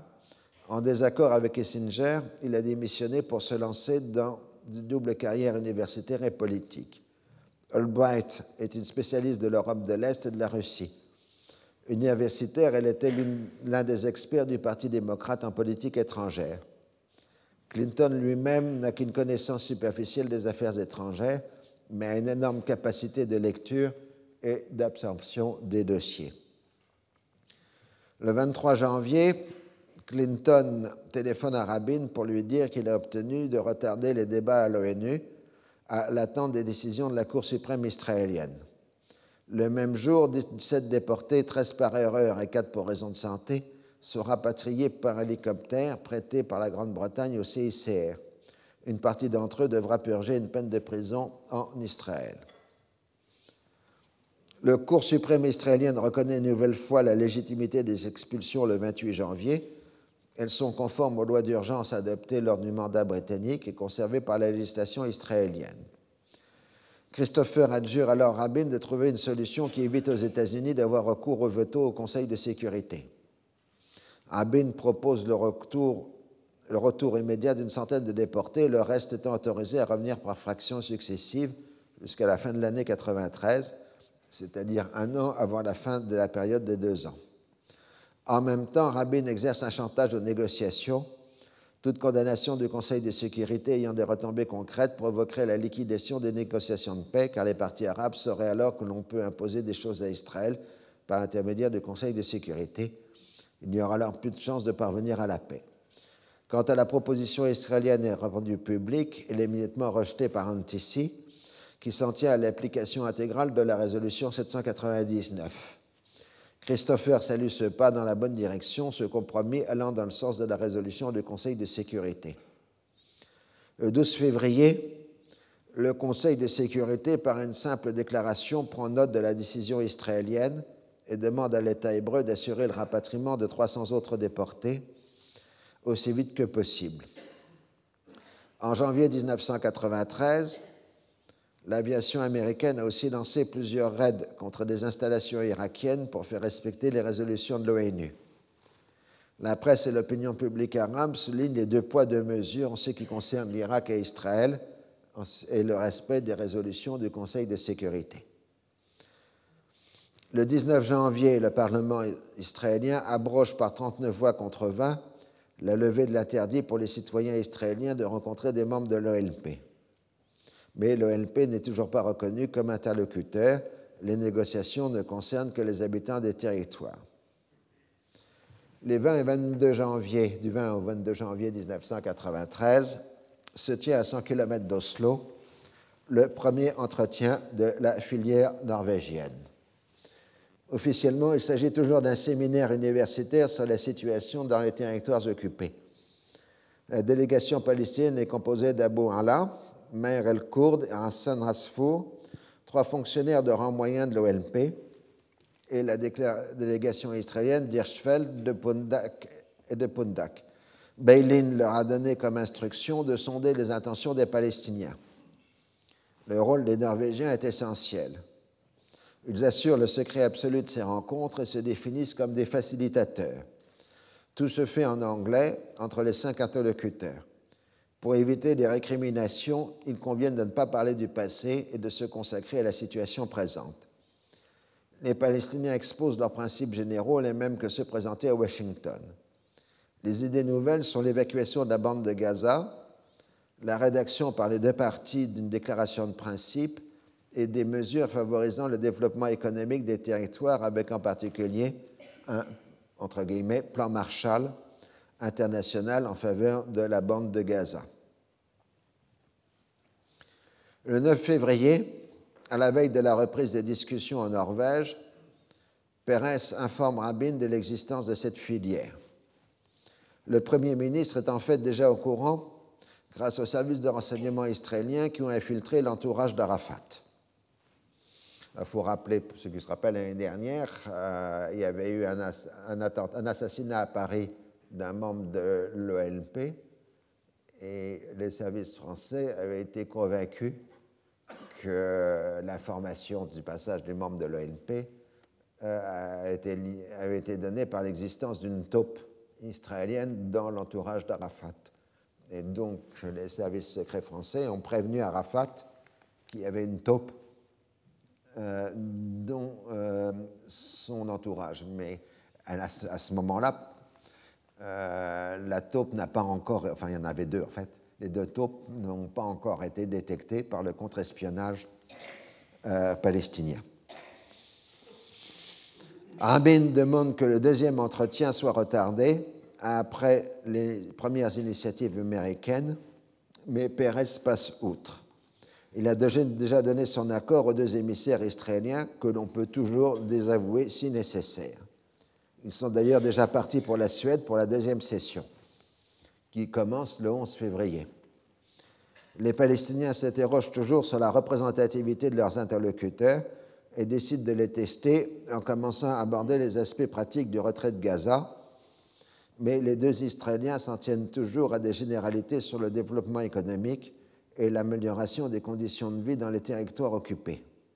Ça, ça a toujours été le problème essentiel des, des, canaux parallèles, puisque dans les canaux parallèles, vous avez toujours eu du côté palestinien des représentants de l'OLP à différents niveaux, tandis que du côté israélien, c'était toujours des gens représentant qu'eux-mêmes et non pas l'État d'Israël.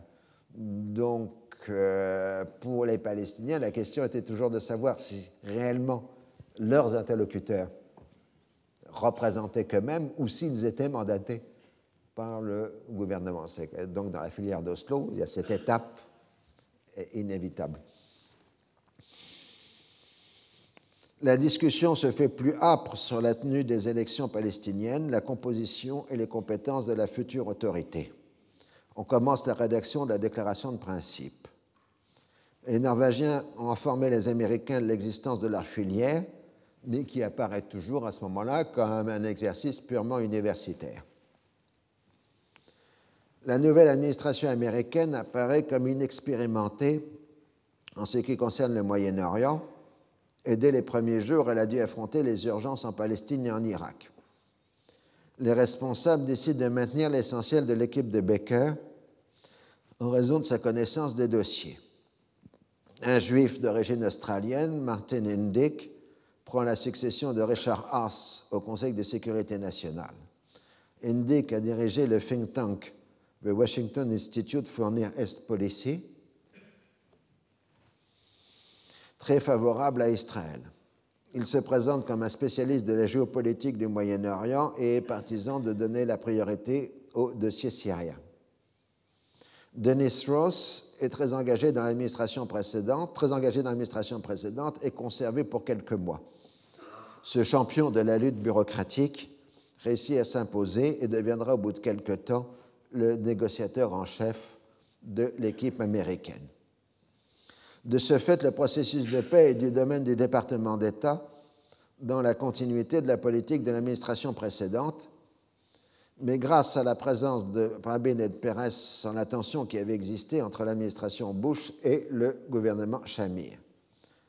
La ligne stratégique pour le Moyen-Orient, pour l'administration Clinton, est le dual containment, le double endiguement de l'Irak et de l'Iran, et la promotion du processus de paix israélo-arabe. Alors pour rappeler, durant la guerre froide, la première phase de la guerre froide, les Américains avaient fait un containment euh, de l'expansion soviétique en créant l'OTAN, par exemple, et puis ensuite un certain nombre de pactes militaires. Donc l'administration Clinton a adopté la doctrine de double containment, c'est-à-dire à la fois de contenir l'Iran et euh, l'Irak. Donc en français, on dit le double endiguement. Mais euh, on perd l'usage du français dans le vocabulaire des relations internationales. Il s'agit de soutenir la politique audacieuse de Rabin et il n'est évidemment pas question d'exercer des pressions sur Israël.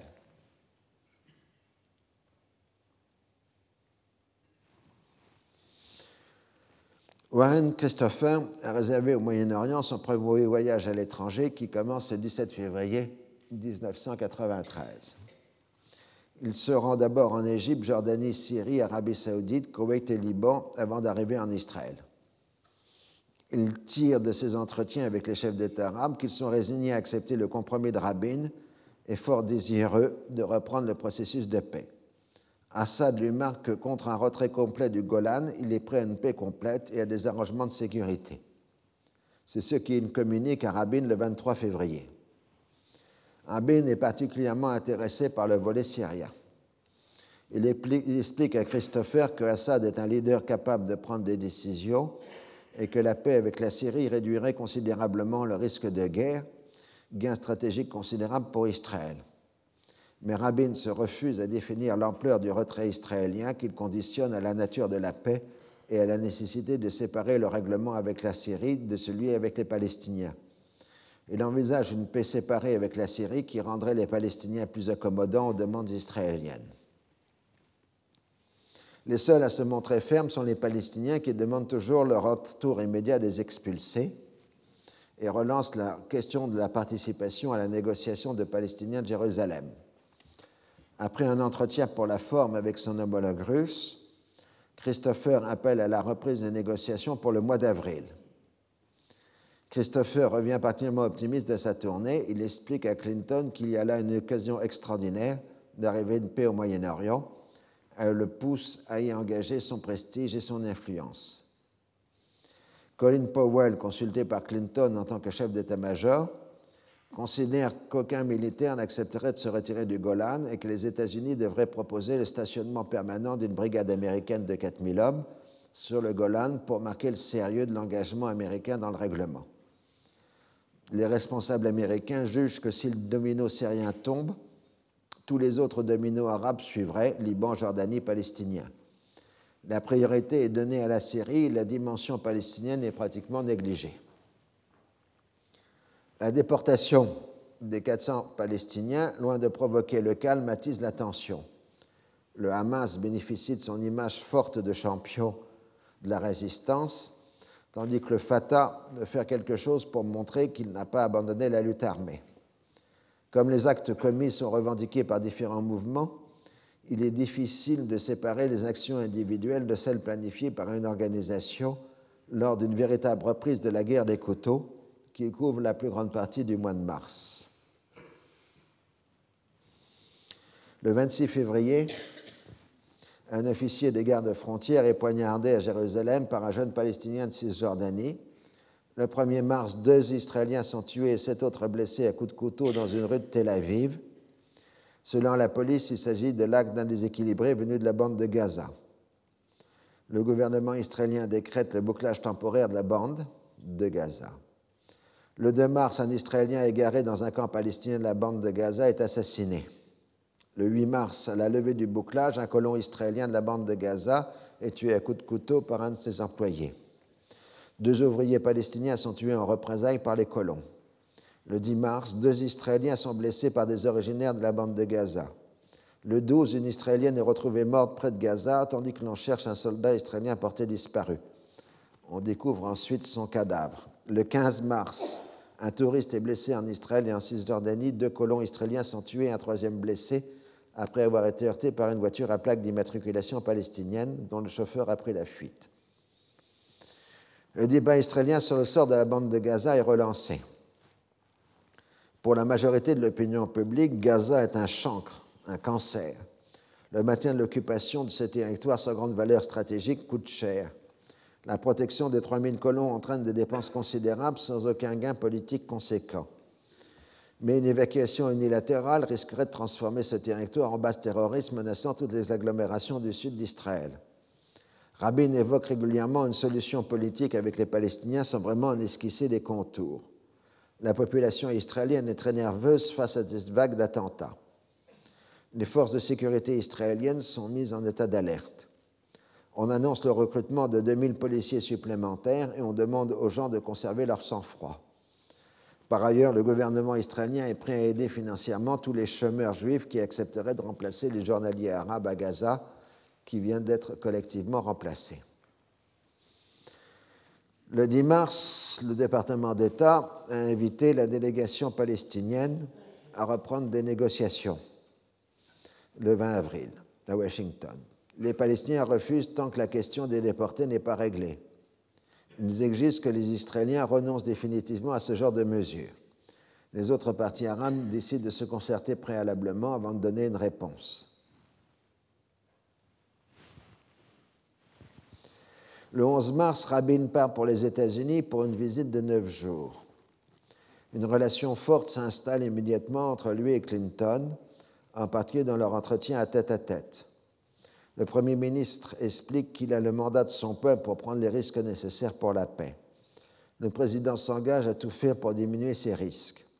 En ce qui concerne le dossier syrien, Rabin déclare comprendre qu'Assad ne se satisferait que d'un retrait complet et qu'il lui faut un engagement de sa part en faveur de la paix analogue à celui de Sadat. Le président américain lui fait la proposition du stationnement permanent d'une brigade américaine sur le Golan, ce qui impressionne son interlocuteur. Ce dernier n'exclut pas la possibilité d'un retrait complet du Golan si d'autres conditions sont remplies. Mais il faudrait alors consulter les Israéliens par référendum, puisqu'une telle option n'avait pas été évoquée durant la campagne électorale. Bien évidemment, il s'agit là d'une hypothèse de travail et non d'un engagement. Dans son entretien avec Christopher, Rabin évoque la relance de la négociation avec les Palestiniens. Il suggère que les États-Unis proposent que Faisal el-Husseini soit reconnu comme chef de la délégation palestinienne.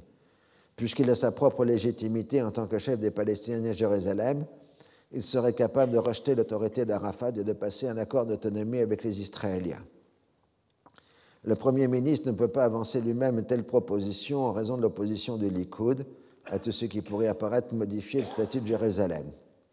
Comme bien souvent sous l'administration Clinton, une proposition américaine est une suggestion israélienne que l'on fait passer par Washington pour la rendre plus acceptable aux uns comme aux autres.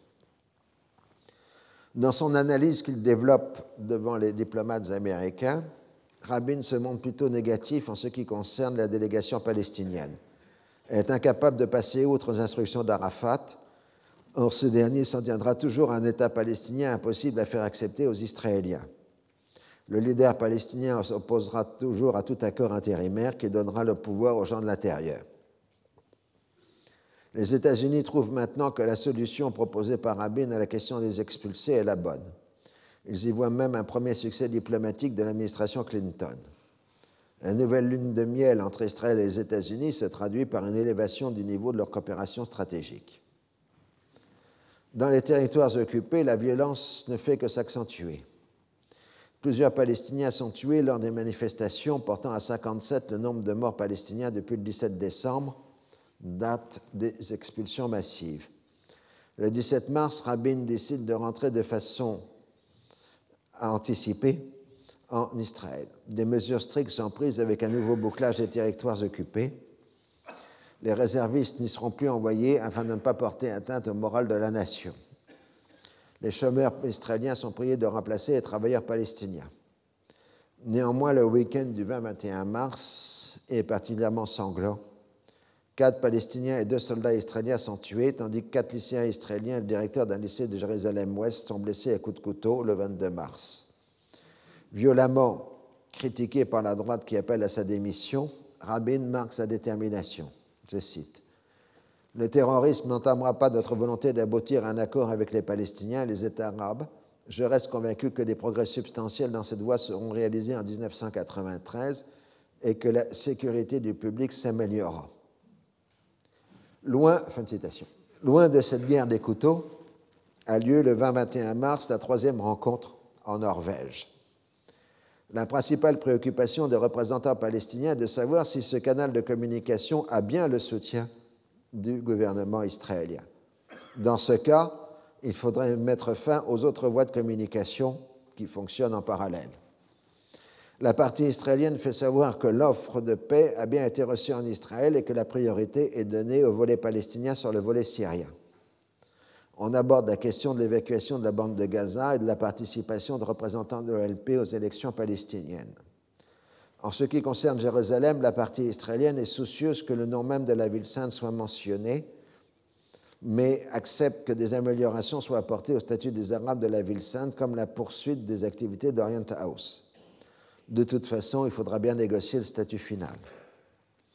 On continue de travailler par amendements successifs à la déclaration de principe.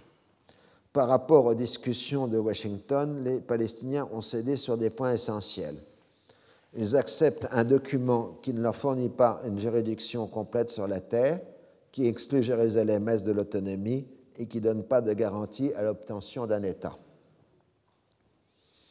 L'équipe norvégienne informe les Américains du progrès des discussions, mais Christopher ne se préoccupe que des perspectives prometteuses d'un accord avec la Syrie, et les négociateurs américains sont persuadés que jamais Israël n'entamera un dialogue public avec l'OLP et Arafat.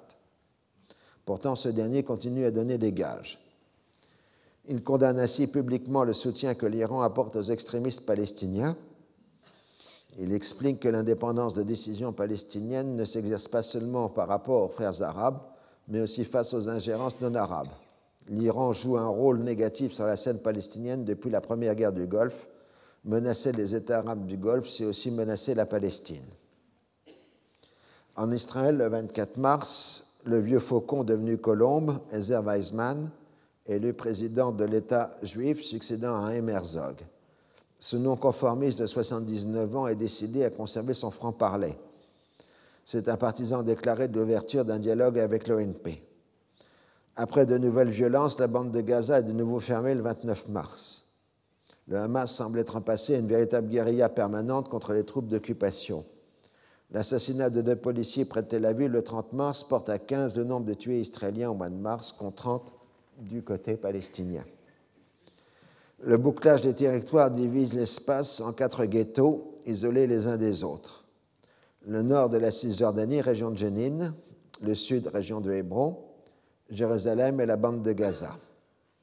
L'interdiction de se rendre à Jérusalem-Est interdit le passage entre le nord et le sud de la Cisjordanie. Dans tous, dans tous ces secteurs, on multiplie les opérations de ratissage. Le nombre de prisonniers palestiniens dans les prisons israéliennes s'élève à plus de 12 000.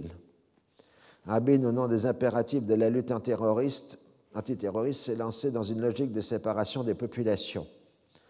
Son but proclamé est d'arriver à se passer de la main-d'œuvre palestinienne malgré la répugnance des Israéliens à accepter des tâches sous-qualifiées et sous-payées. On évoque de plans mirifiques de développement économique des territoires, alors que la paralysie des communications rend vain tout projet de cette nature.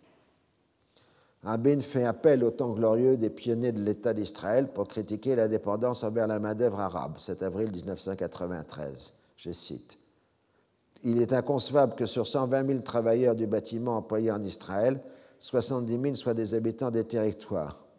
Dans le passé, la construction et l'agriculture constituaient les symboles de l'enracinement du peuple juif en Israël. Il ne faut pas que ces deux secteurs tombent aux mains d'étrangers et que nous dépendions des Palestiniens. Il est temps que les constructeurs israéliens bâtissent et que les agriculteurs israéliens récoltent. Dans l'immédiat, un détachement de l'armée israélienne participe aux travaux des champs des colonies de la bande de Gaza.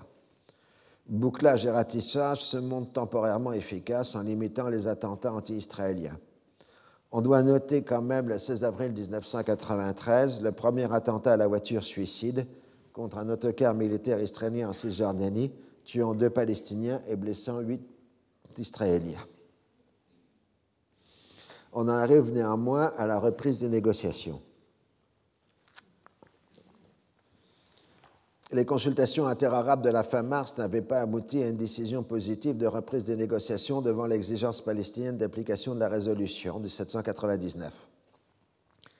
Les médiations, en particulier européennes, n'ont rien donné les représentants palestiniens expliquent qu'ils doivent rendre compte à leur base. L'ONP se trouve dans une impasse. Si elle refuse la reprise, elle renforce le Hamas et les opposants de gauche au processus de paix. Si elle accepte sans contrepartie, elle continuera de perdre du terrain devant les islamistes. On joue la carte de Moubarak, qui se rend aux États-Unis au début d'avril 1993. Le président égyptien a ses propres préoccupations. Depuis le début de l'année, des groupes islamistes radicaux égyptiens se sont pris à l'industrie touristique, accroissant la dépendance envers l'aide extérieure. L'Égypte a besoin du maintien de l'aide économique et militaire américaine, plus de 2 milliards de dollars par an, pour appliquer son plan mesuré de libéralisation de l'économie. Le régime de Moubarak plainte que l'Égypte a les mêmes ennemis communs que les États-Unis, le Soudan et l'Iran, centre de la subversion islamiste. Le 6 avril, Moubarak se fait l'avocat des demandes palestiniennes auprès de Clinton. Ses interlocuteurs lui répondent que les États-Unis en ont assez fait sur le dossier des déportés palestiniens que la balle est maintenant clairement dans le camp des Palestiniens. Dans sa conférence de presse, le président égyptien marque qu'il insistera auprès d'Arafat pour la reprise des négociations. Le monde ne s'intéressera pas toujours aux problèmes palestiniens. Une telle attitude négative découragera les Américains, d'autant plus que la Syrie est plus désireuse que jamais de reprendre le processus de paix. Christopher laisse entendre que des choses positives pourraient se produire si les Palestiniens revenaient sur leur décision de boycott des négociations. La presse palestinienne fustige la déloyauté de l'Égypte qui vend les intérêts palestiniens aux Américains. Là, vous avez Anan Ashraoui et Faisal Husseini sur la photo. Ce qui a été conçu comme une manœuvre destinée à affaiblir le contrôle d'Arafat sur la délégation palestinienne l'intégration de Faisal el-Saini aux négociations est présentée comme un geste en faveur des Palestiniens. Pour le bénéfice de la cause, on le domicilie à l'extérieur de Jérusalem-Est. Arafat et Husseini sont reçus par Moubarak au Caire le 13 avril. Le lendemain, alors que trois soldats israéliens sont tués dans un attentat de Hezbollah au Liban Sud, Moubarak tient un sommet à Ismailia avec Rabin. Publiquement, le Premier ministre israélien reconnaît la validité des résolutions 242 et 338 pour les territoires occupés, tout en affirmant qu'il n'est pas question de revenir aux frontières d'avant 1967. Pérez avait au préalable exploré avec l'ambassadeur égyptien l'idée d'un retrait israélien de Jéricho en même temps que celui de la bande de Gaza. Les Égyptiens présentent une carte couvrant tout le district de Jéricho jusqu'au pont Allenby et suggèrent un corridor entre Gaza et Hébron. Rabin rejette immédiatement cette perspective. La mention de Jéricho est purement symbolique pour montrer que le retrait de Gaza annonce ceux à venir de Cisjordanie. Il est hors de question d'autoriser les Palestiniens d'avoir un libre accès à la Jordanie et à l'Égypte. Cela constituerait un risque majeur pour la sécurité d'Israël, qui doit pouvoir contrôler les mouvements de personnes et de matériel militaire. De retour en Israël, Rabin s'en prend à Pérez, qui, défend en, se défend en affirmant que le projet d'aller jusqu'au pont Allenby est une initiative purement égyptienne. De son côté, Christopher invite Faisal el-Husseini à se rendre à Washington préparer la reprise des négociations. Arafat le lui interdit et le convoque à Tunis. Le message est clairement adressé. Il n'est pas question que le leader des Palestiniens de Jérusalem puisse lui faire la moindre concurrence.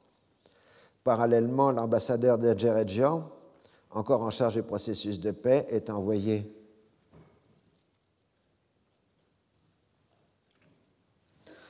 est envoyé, oui, il est envoyé où? Euh, Secrètement à Damas, portant une lettre du président Clinton.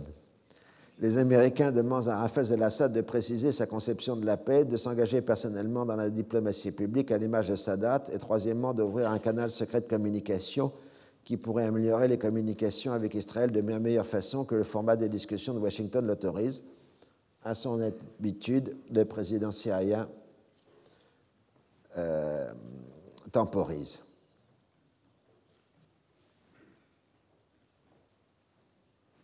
On va peut-être arrêter là. Hein.